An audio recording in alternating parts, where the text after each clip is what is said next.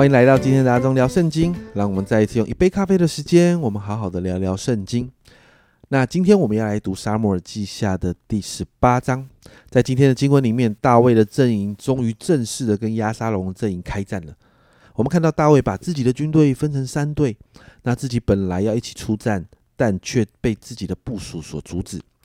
所以大卫在出战之前，大卫只要求一件事，在第五节，王祖父约押亚比塞以太说：“你们要为我的缘故宽待那少年人亚沙龙。”王为亚沙龙祖父众将的话，兵都听见了。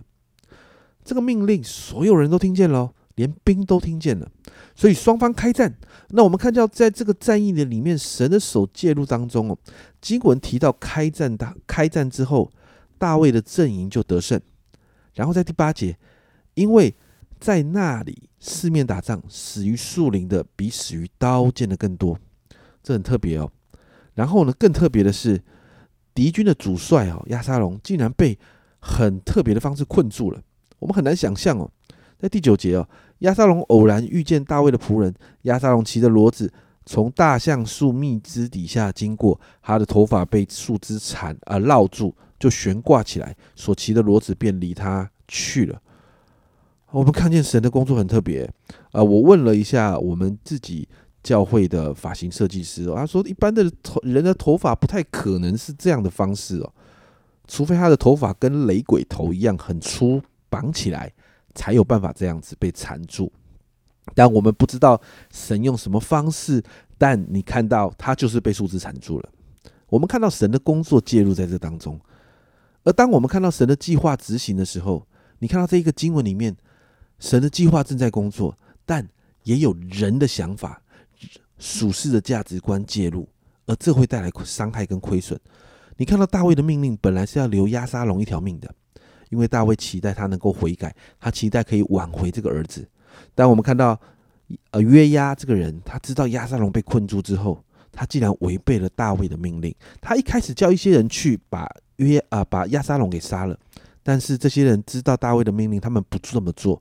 所以约押自己带着他自己的亲信过去，就把亚撒龙给杀了。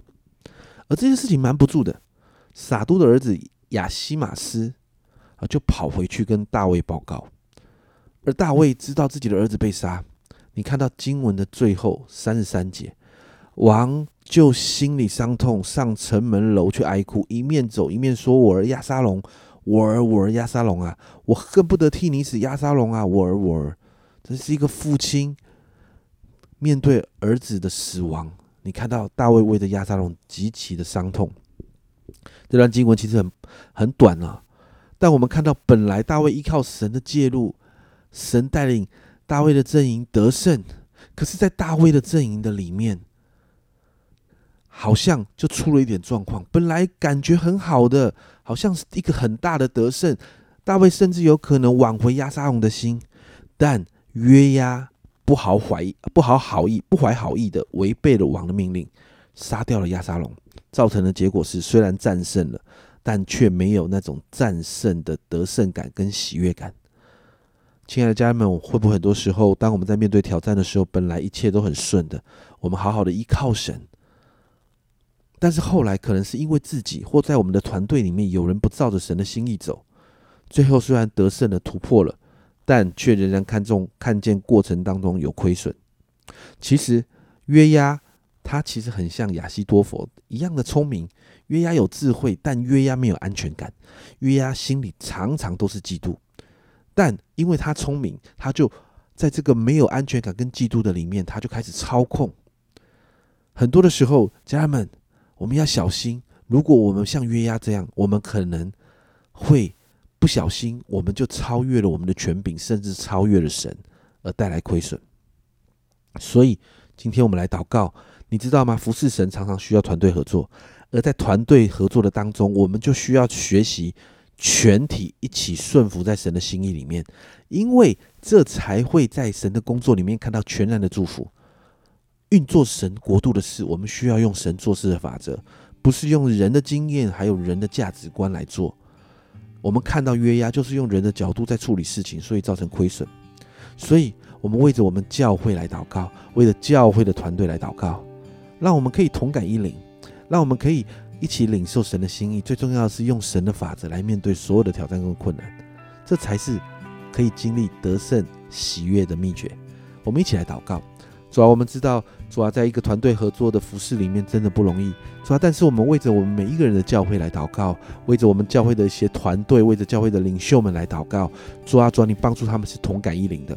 主啊，特别我向你祷告，主啊，把一个服侍你的正确态度放下来。主啊，主要是用你的国度，主要是用你的国度的想法，主要是用你自己圣经的法则，主要不是用人的经验，主要不是用人的操控，主要不是在那个没有安全感的里面来运作。主要我向你祷告，主啊，我知道这仍然是世界跟属世的价值啊，属世的价值观跟属属天的价值观的冲突。主啊，但是我向你祷告，让每一个团队在这个冲突里面，主要我们的选择是对的，主要好让我们在得胜的当中。主啊，那个得胜是没有一点亏损的。谢谢主，这样祷告，奉耶稣的名，阿门。亲爱的家人们，让神工作，就让神百分之百的工作吧。做神国的事，真的不要放进世界的价值观，而是祷告神，然后按着神的法则来工作。这是阿忠聊圣经今天的分享。阿忠聊圣经，我们明天见。